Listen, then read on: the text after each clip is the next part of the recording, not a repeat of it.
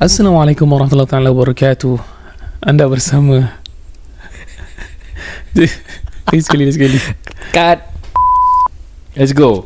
Assalamualaikum warahmatullahi wabarakatuh. Anda bersama saya Tamliha Hamzan dan saya Rukududin Zainul dalam rancangan Kisah Ruqyah S G.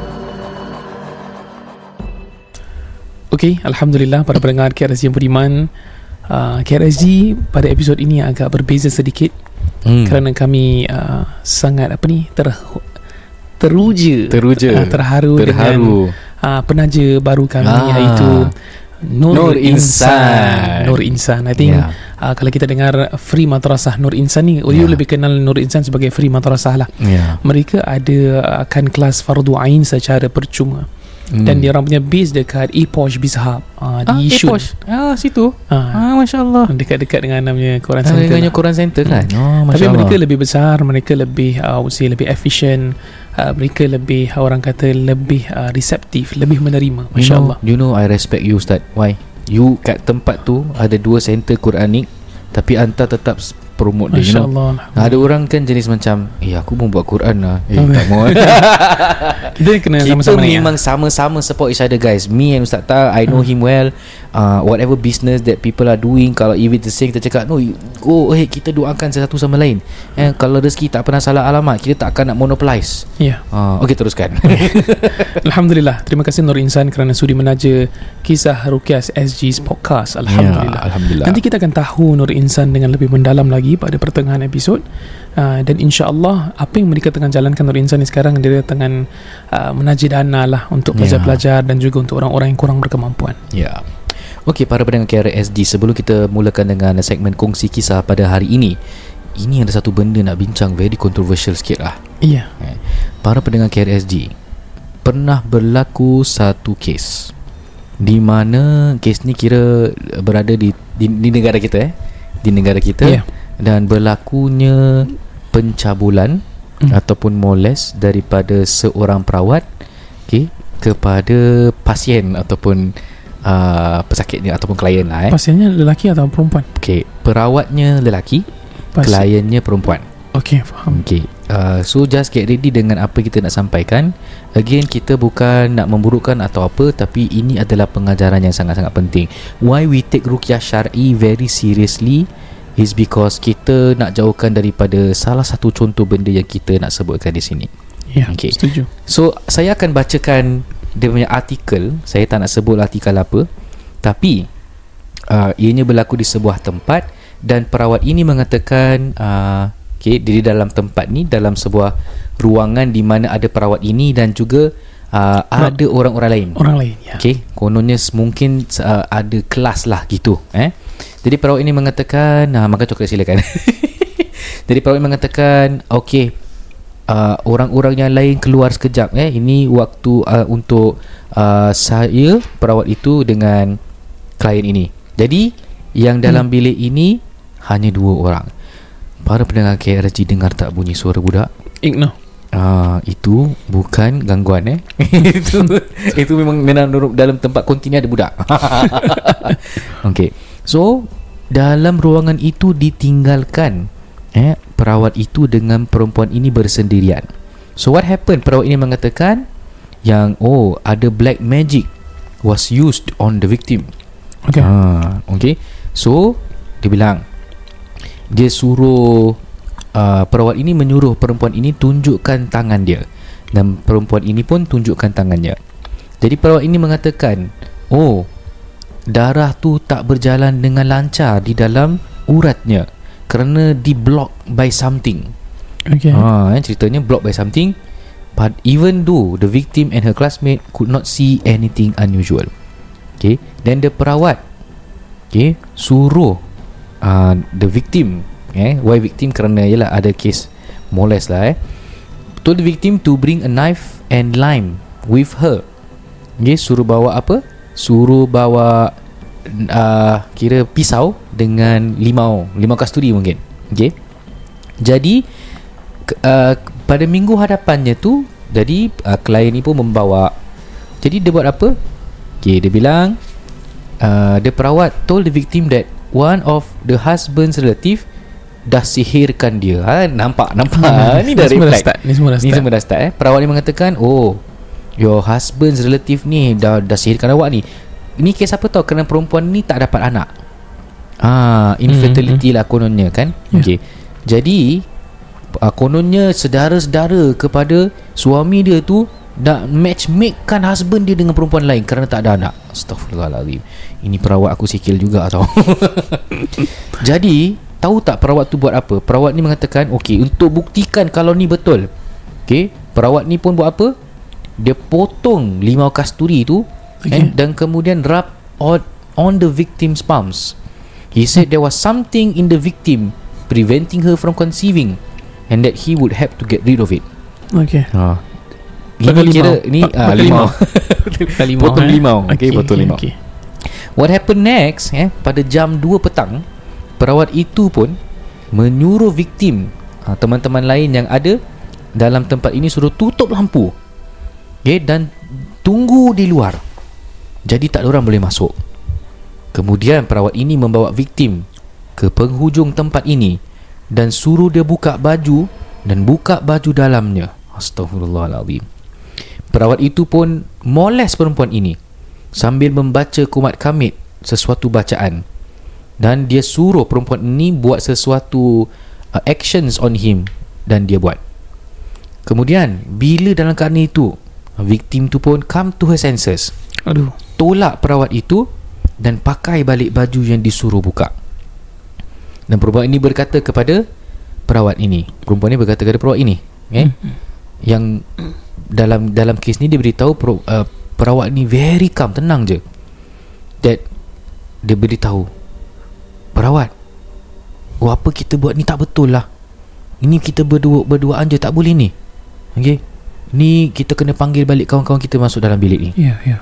Hmm, kemudian perawat itu pun potong limau kasturi tu dan dia mengatakan, ah, tengok tengok tengok kan limau ni tak ada biji, limau ni tak ada seeds. Lepas tu? And bila tak ada seed tu menunjukkan yang awak dah sembuh sikit. Ha, dan tunjukkan dekat uratnya yang ada kat tangan. Dah tengok nampak nampak. Ha, darah dah berjalan dengan lancar. Ha, ni suar suar suar takut lah kan. Kau dah moles perempuan, lepas tu kau cakap pasal potong ni. Limau, potong limau, limau tak ada biji. Kau cakap orang dah heal. So you see, eh, para para, para pendengar K R Z ni mengarut sih. Kemudian perawat ini mengam, uh, memanggil Uh, rakan-rakan lain yang kat luar dan suruh masuk dalam, okay? Dan uh, sambunglah uh, aktiviti yang mereka sedang laksanakan. Dan hmm. perawat mengatakan kepada perempuan tu, jangan bilang ahli keluarga apa yang dah berlaku. Alamak ni perawat ni, ayo, okay? So pendek cerita, kena tangkap uh, perempuan ini membuat polis report, okay? Dan uh, pendekkan cerita, kemudian Uh, ditangkap dan uh, dia di jail, eh, kerana uh, per, uh, moles lah.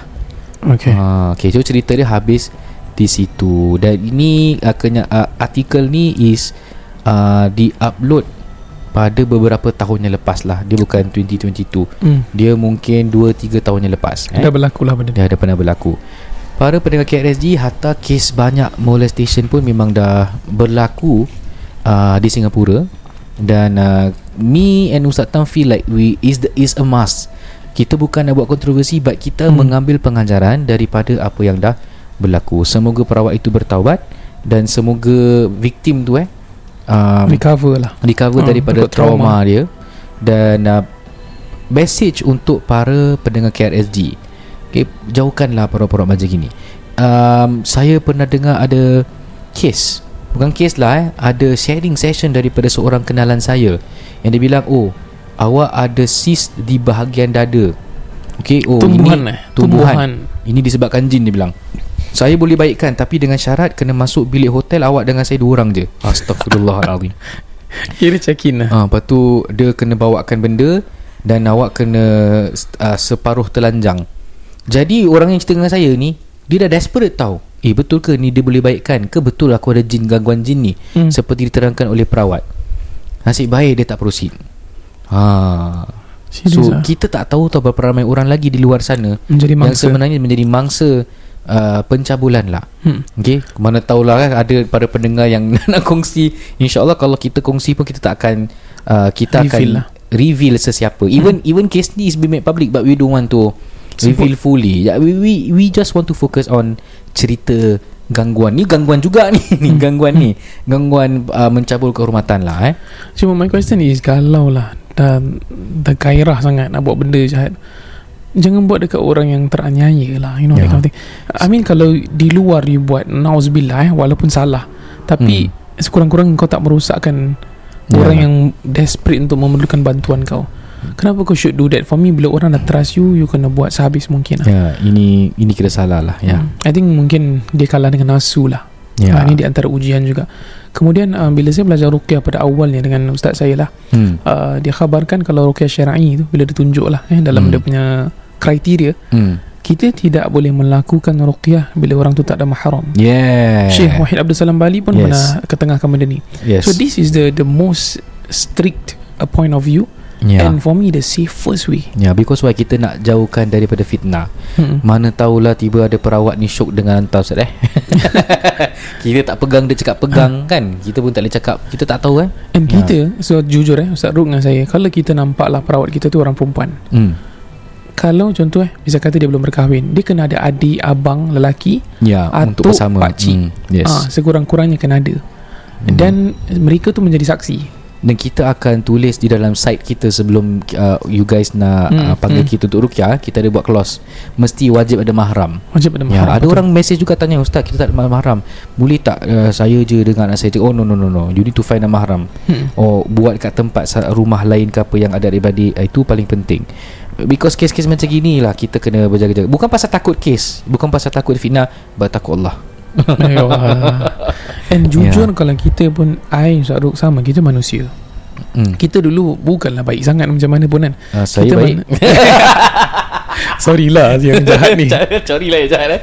uh, Jujur, jadi bila yeah. kita pun kalau nak berjaga-jaga, kalau kita nampak uh, kita punya patient, kita jujur eh, kita cakap dia manusia. Contoh, kalau lah walaupun dia cantik sebagaimanapun, kita kena tahu yang kita datang itu untuk ruqyah syar'iyah. yeah.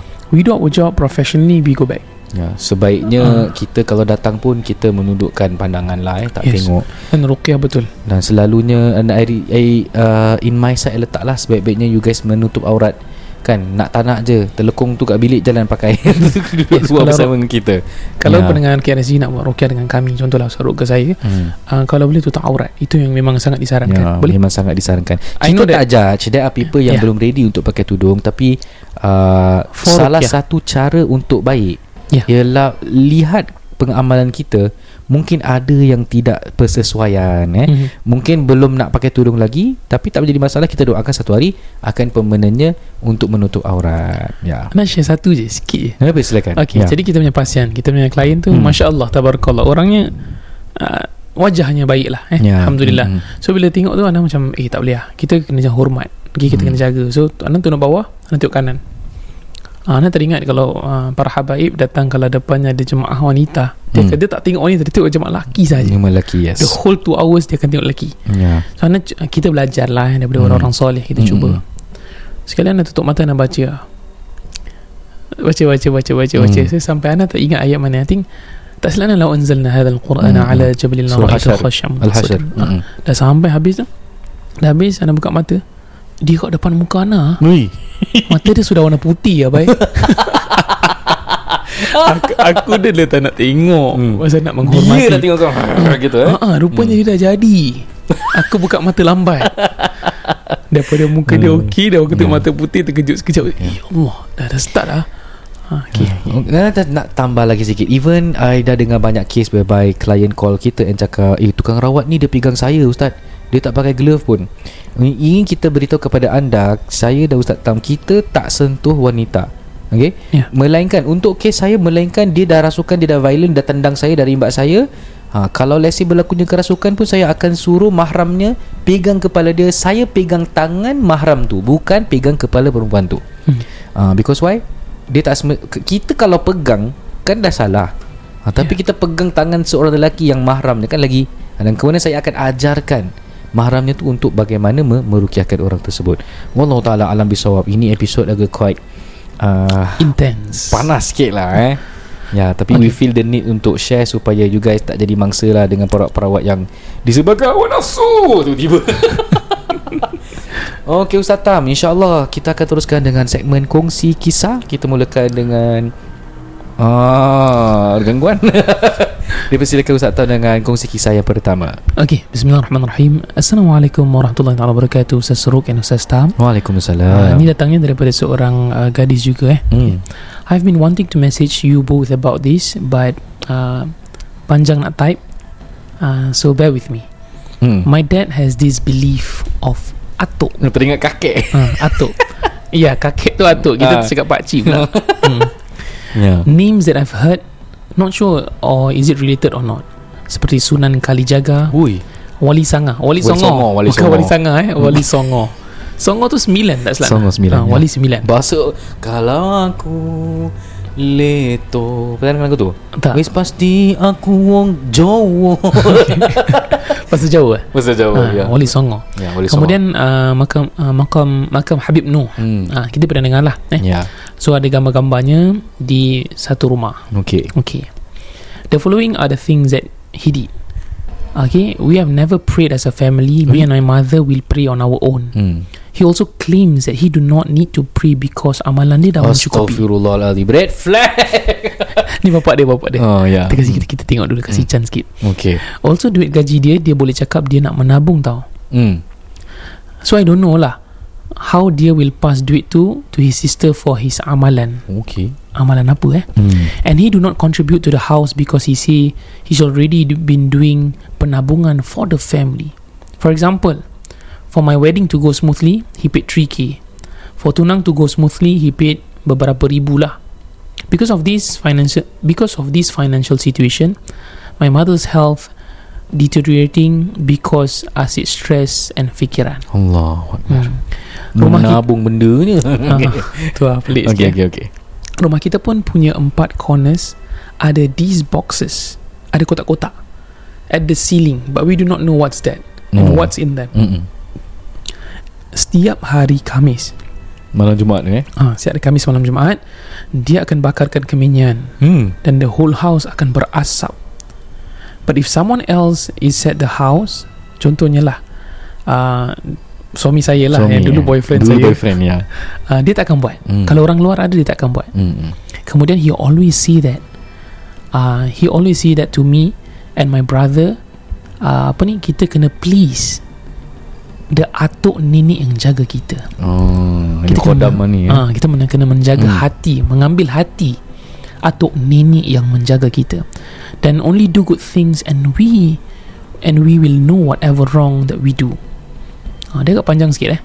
Hmm. Okay. Tapi yang penting, if these beings really tahu apa I do behind my parents' back dulu, my parents will definitely tegur. Oh, dia tahu eh. Kira dia tak boleh sembunyikan benda from my parents. Yeah. Anything yang mereka buat dia tahu lah. Ini dia dia atuk nenek jin dia tu dah ni. Sudah paitau. Dah dah eh paitau paitau paitau paitau paitau pula. Yang yang paitau bapak dia. When I was younger, he said dia bayar for me to have the third eye. Allah. So I can see ghosts or spirits. But he said I cannot see.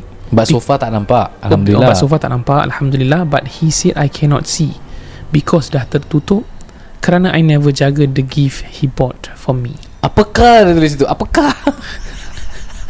Kemudian kita punya pendengar ni kata apakah, apakah? Ha, kira buat bapak dia sudah belanja ni. No. Ha, belanja dia, yang baik. Kira bapak dia ni suka bagi duit kepada this, this dukun kot. Kan kononnya macam menabung lah kononnya kan. Yeah. Kesian. Okay. Next, dia simpan banyak gila keris. Dia simpan banyak gila keris di rumah. Ui. And ada display cardboard with baju kurung, blangkon, capal dan payung kuning. Oh. Oh, ni wow. Macam zaman-zaman Kesultanan macam, Melaka eh. Macam pangeran pun ada juga. Pangeran. Kemudian kalau nak travel overseas, nanti dia minta atuknya punya opinion whether the country boleh pergi ataupun a no-go. Okay. Even vaksin COVID ni dia tanya atuk. Oh, ini atuk udah. Ini atuk khodam ni khodam eh. Khodam lah, jin lah. Ha, ni, yeah. Khodam ni boleh check orang dah vaccinated ke belum eh. Ini bukan kaleng-kaleng ya. So macam now J B borders are open, he say we can only go a year later. Ui. He has lots of cincin batu dan dia akan baca-baca tiup kepada cincin-cincin tersebut on the way to work when he's driving. Mak kau, ada amalan tertentu dia eh. Ha. Hmm. Dan rumah saya dan keseluruhan rumah saya tu rasa bahang. Kecuali bilik saya. Okay. And even bila waktu contoh uh, apa ni? Kalau je, less sekali. My room rasa cooling and always less humid, hot as compared to the house. Oh, okay. Jadi bilik rumah dia je, je. Bilik dia je okay. Wah, ni bilik beramal ni. Beramal soleh ni. InsyaAllah. Hmm. Uh, kemudian kalau saya boleh sambung eh. Hmm. If any family if any family member in the house sakit, nanti he will ubatkan, ubatkan like pulling it from our bodies. Hmm. Kemudian dia akan buang. Dia dah tarik, contohlah dia tarik aura sakit tu. Kemudian dia ludah. Eh ludah Buang buang Buang sorry sorry yeah. Now I just got my house keys and he asked if I'm going to cleanse the house cara biasa oh, cara. Or cara atuk. Oh. And I told him we want to call an ustaz and also to ask my husband because malas nak layan because malas nak layan my father. Okay. My dad also say cara, cara orang. orang lain buat might not be secured, but atuk atuk eh uh, will only help if you truly believe in him. Okay. Kemudian dia try to get his friends to join him to do this penabungan and make monthly payments to help improve their life. I tak Ana tak berapa faham kenapa penabungan ni. Dia pernah dia bagi this duit to this particular dukun lah. Oh. Ha, itu maksud dia. Oh, yeah. Dukun pun ada derma jairu eh. Mm. Berjalan eh. Kemudian my questions. Is this just macam delusional or does it sound like menjaga saka atau uh, idolizing something yang tidak pernah wujud? Mm. Ataupun ni adalah cult. Mm. Macam ajaran sesat menyeleweng. Mm. Okay. Kemudian uh, sebab duit yang dia bayar or dia ambil dari orang, he will give it to his sister. Oh, so apa kakak so, dia ni ah, kak, sister dia ni lah yang dukunnya. Oh, sister ah, Susternya sorry Sisternya pengamal ya. Oh, okay. Kemudian do we uh, correct tegur. him? Do we tegur or ignore him? Because dia orang yang lebih dewasa, mindset dia memang macam gitu lah. hmm. Hmm. Is there anything or anyone can do? Ustaz or any badan agama di sini? hmm, hmm, hmm. Sorry panjang sangat, I have tried to summarize. um, But this is my life bilang. Yeah. Kemudian uh, apa ni, kita cuma nak tahu I know it's wrong so I refuse to believe or to entertain him ataupun bagi dia duit if he asks kerana takut duit itu digunakan untuk perkara-perkara yang tidak betul. Yeah. Terima kasih K R S G. This soalan datang dalam I G story, uh, I G D M and I reply simple je. This atuk is jin. Kan kan simple. Atuk ni jin. Okay, uh, para berdekat R G, kita bedah siasat. Ada banyak benda yang I want to say. uh, Pertama dia cakap pasal uh, Dis atuk eh. Dia cakap pasal Sunan Kalijaga. Sunan Kalijaga tu Wali Songo, antara wali-wali hmm. yang tersohornya men- me- me- me-spread menyebarkan Islam eh, daripada benua Arab kepada uh, Nusantara ataupun di Indonesia, di bahagian Asia lah. Okay, tapi banyak orang tersalah anggapkan dia ni seorang yang no, pengamal ilmu-ilmu yang pelik-pelik yang ada unsur-unsur sihir. hmm. Okay, so duit, duit gaji dia akan menabung dengan this person untuk uh, amalan. Okay, paling ini pun dah kira dah, dah salah. And I've heard ada satu uh, kumpulan ni, hmm. dia cakap apa tau, duit-duit be- boleh di-collect oleh semua yang belajar dengan guru ni sebagai zakat. And okay. zakat dia thirty percent. Sekejap bila pula zakat thirty percent macam aku. And zakat kepada orang yang apa, yang lapan asnaf ini two point five percent eh. Ha, ini thirty percent, kesian. Jadi kena kena buru-buru lah eh. Ini rip-off sih. Ya.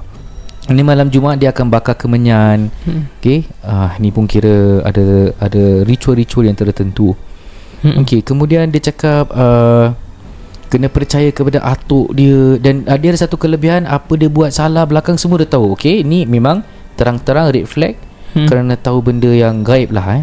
Ya. Yeah. Okey, so dia cakap uh, mungkin this uh, wanita ni, anak dia ni orang yang imannya uh, tak percaya kepada benda-benda yang nonsense tu, sebab dia tak nampak. Pasal dia cakap yeah. uh, dia boleh berikan kelebihan untuk nampak-nampak, kuno ada third eye lah. Hmm. Okay, dia simpan banyak keris bla bla bla.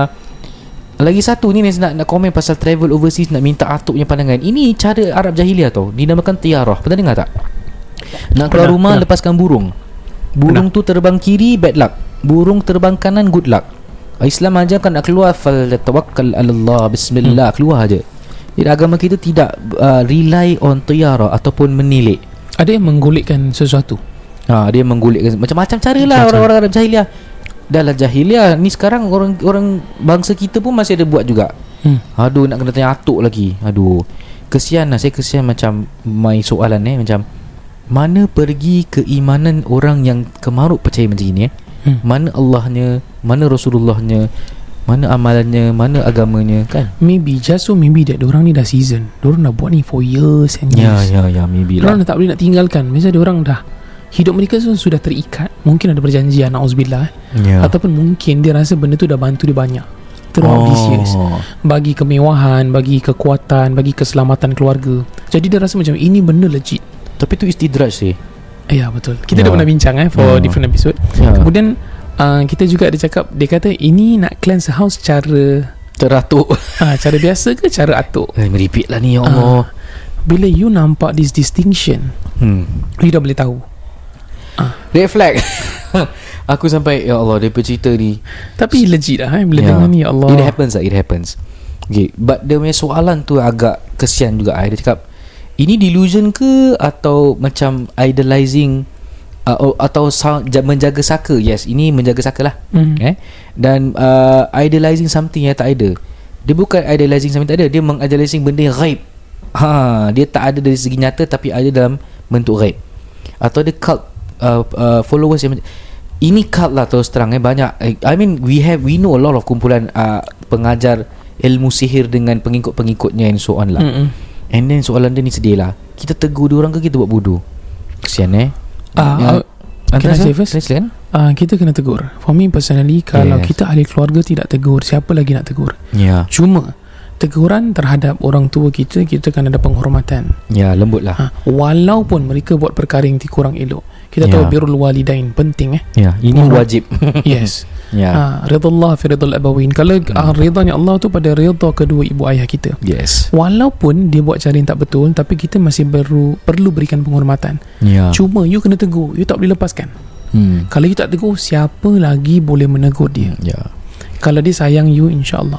Cuma paling kesian yang Pak Ustaz Ruah ni bagi, this is my opinion eh. yeah. Kalau you share a different opinion, saya minta maaf. mm. um, Bila di, dikatakan dalam kisah tu, um, ibunya punya kesihatan semakin menteruk, deteriorate. mm. Disebabkan financial means, dia gunakan duit, duit tu more of benabung yes. dengan sisternya daripada menolong uh, isterinya sendirilah. Dan kalau kita bincangkan tentang nafkah eh, jadi about uh, nafkah batin, hmm. kita tahu. Kemudian ada juga yang bentuk harta, yeah. pakaian, perlindungan. Dan ada juga mengatakan kita perlukan berikan ilmu.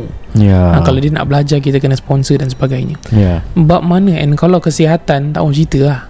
Kalau yeah. duit makan pun dah kena bagi, duit kesihatan lagi kena bagi. yeah. So bila, kalau se- para pendengar yang men- yang mengirimkan ni, I'm very sorry to hear this.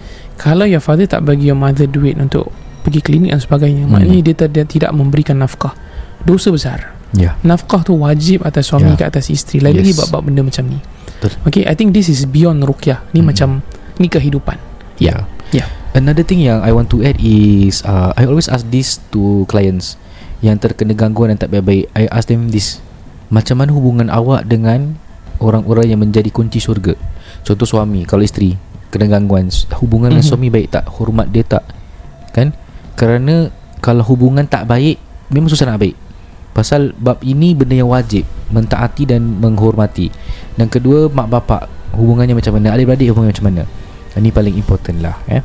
So itulah dia kongsi kisah yang agak panjang yang ingin dikongsi kepada anda. InsyaAllah kita boleh kongsi lagi satu kisah yang uh, ni kisah ini dikirimkan melalui email. Yes. Ha, ni bukan daripada I D je, kat email pun ada orang kongsi kisah eh. Jadi cerita dia agak tak panjang lah, hmm. ha, pendek sikit lah eh. Tapi sebelum uh, Usaruk kongsikan cerita, hmm. kita nak cakap terima kasih kepada penaja kami Madrasah Nur Insan, yeah. ha, Nur Insan S G eh. hmm. Boleh follow Nur Insan uh, S G dekat Instagram dan juga Facebook.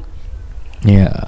Alhamdulillah mereka ada madrasah uh, Fardhu Ain free. Jadi kalau you nak belajar tentang Islam secara percuma free. Tapi maksudnya kalau free tu mereka kena cari dana lah untuk bayar guru-guru mereka dan sebagainya, yeah. Kemudian uh, kalau you nak belajar Al-Quran, nak belajar ilmu agama, boleh ke Nur Insan juga.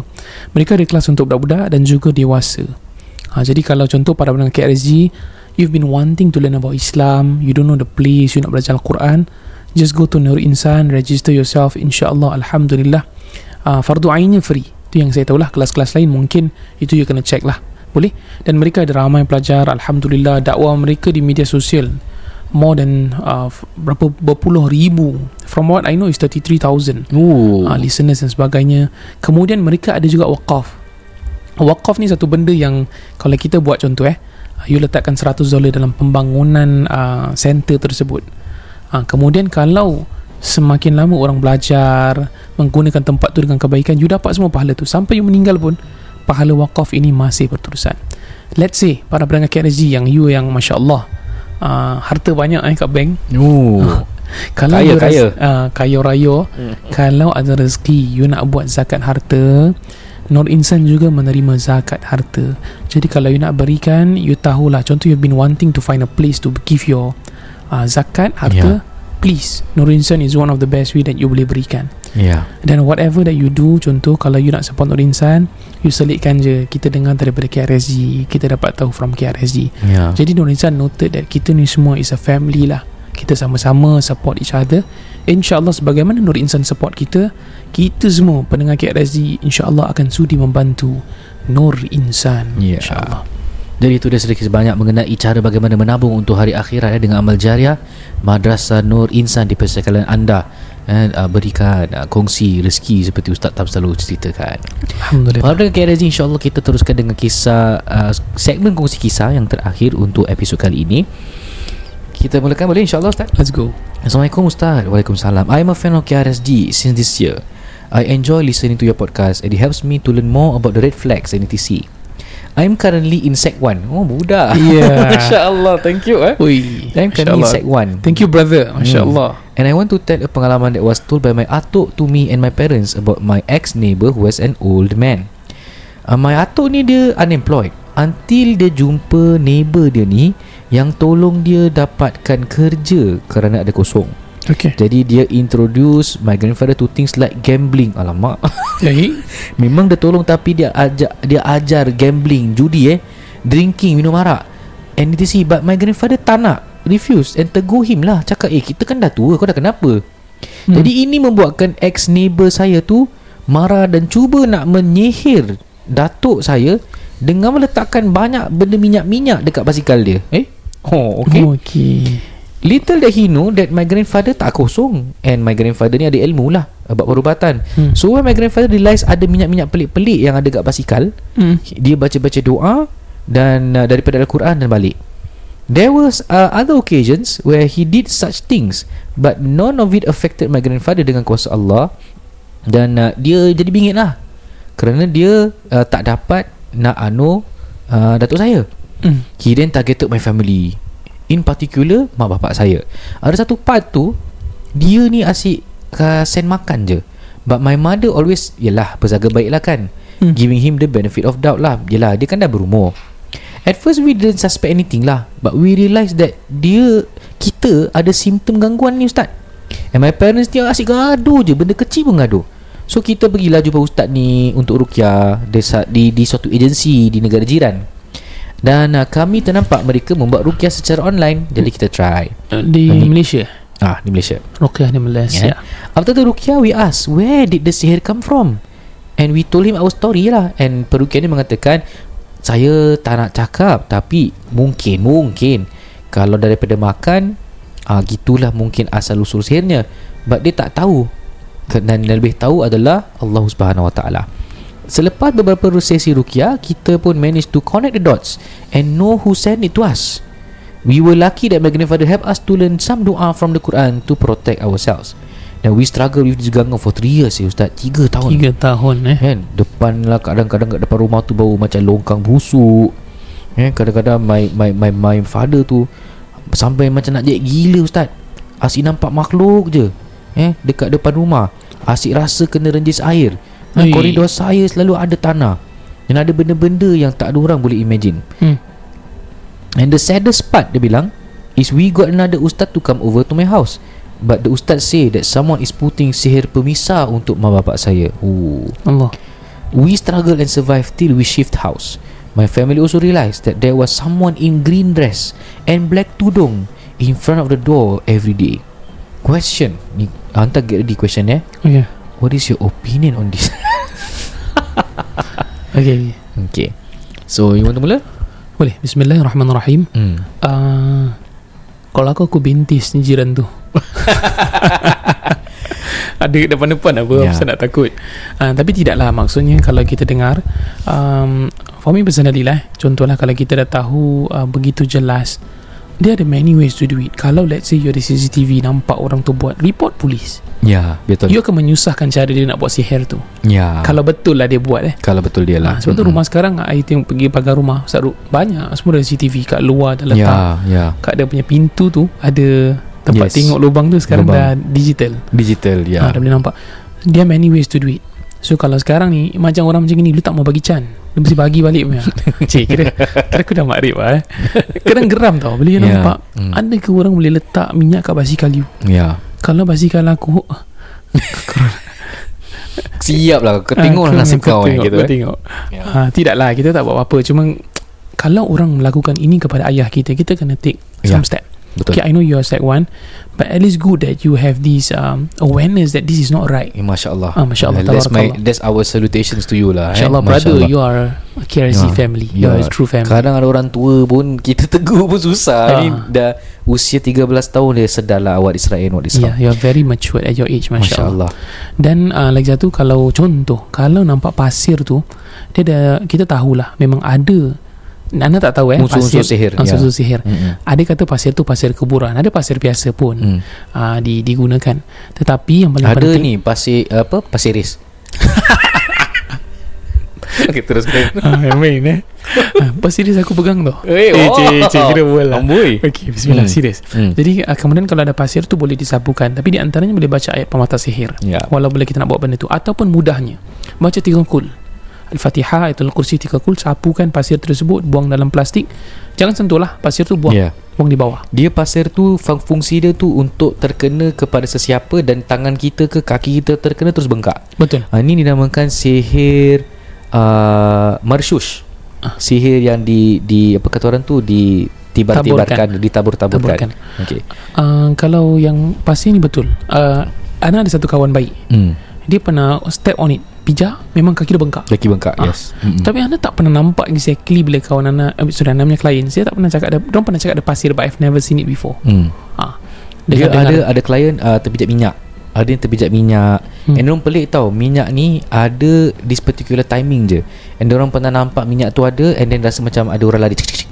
Maknanya konon orang tu dah tabuh tu minyak, betul lari cepat-cepat lah. Tapi orang lah ha, orang, this orang. Kalau aku terserempak ah, kejar lah kan, of course. Balik rukia cakap, eh hey, you buat apa sini eh? Ya. Yeah. Uh, I want to just want to add on, kalau ternampak benda-benda gini, antara ni you, you guys can do is apa tau? Ambil air, hmm. air dalam baldi ke apa, you bacakan surah Al-Fatihah, Ayatul Kursi, Ikhlas, Falak, Nas, ulang banyak-banyak kali, hmm. sebelas kali kalau boleh, kiaskan dengan witir lah, witir pun sebelas rakaat kan? Yeah. Okay. Fatihah, Ayatul Kursi, Ikhlas, Falak, Nas. Letakkan sikit minyak bidara ke atau letakkan minyak kasturi, you larutkan air pada pasir tersebut. Serbuk bidara boleh kan? Serbuk bidara pun boleh eh? Benda-benda sunnah atau alat-alat yang kita tahu digunakan dalam ilmu ruqyah. Berapa banyak soalannya kepada Ustaz Ruh. Melekat lah nama aku Ruh. Nama aku Rukududin lah, bukan Khot lah. Jadi okay. Berapa banyak serbuk bidara yang kita perlu letakkan dalam air tersebut? Okay, it depends, terpulang. Selalunya if I do is secubit. Is it? Lepas tu orang kata seven helai bidara tak semestinya. Oh, oh you mean kalau serbuk selalunya uh, tak boleh kira lah eh. Uh. Tapi secubit tu equivalent tu tujuh helai sebenarnya. Cukup. Yang diterangkan oleh para ulama ialah mengambil tujuh helai daun bidara, kemudian letakkan dalam batu lesung. Okay, kira hempas dia kita dah dapat tu hijau kan. Mm-hmm. Letaknya ke dalam air, rukiahkan air tersebut. Kalau boleh masukkan kasturi sikit, kemudian yeah. larutkan kepada benda-benda yang kita sangka ada efek sihirnya. Betul. Ah, okay. Ah, kalau buhul example terjumpa ni, anak satu kes ni nak share. Eh, ada I share next next story lah. Next episode lah. Ada next episode.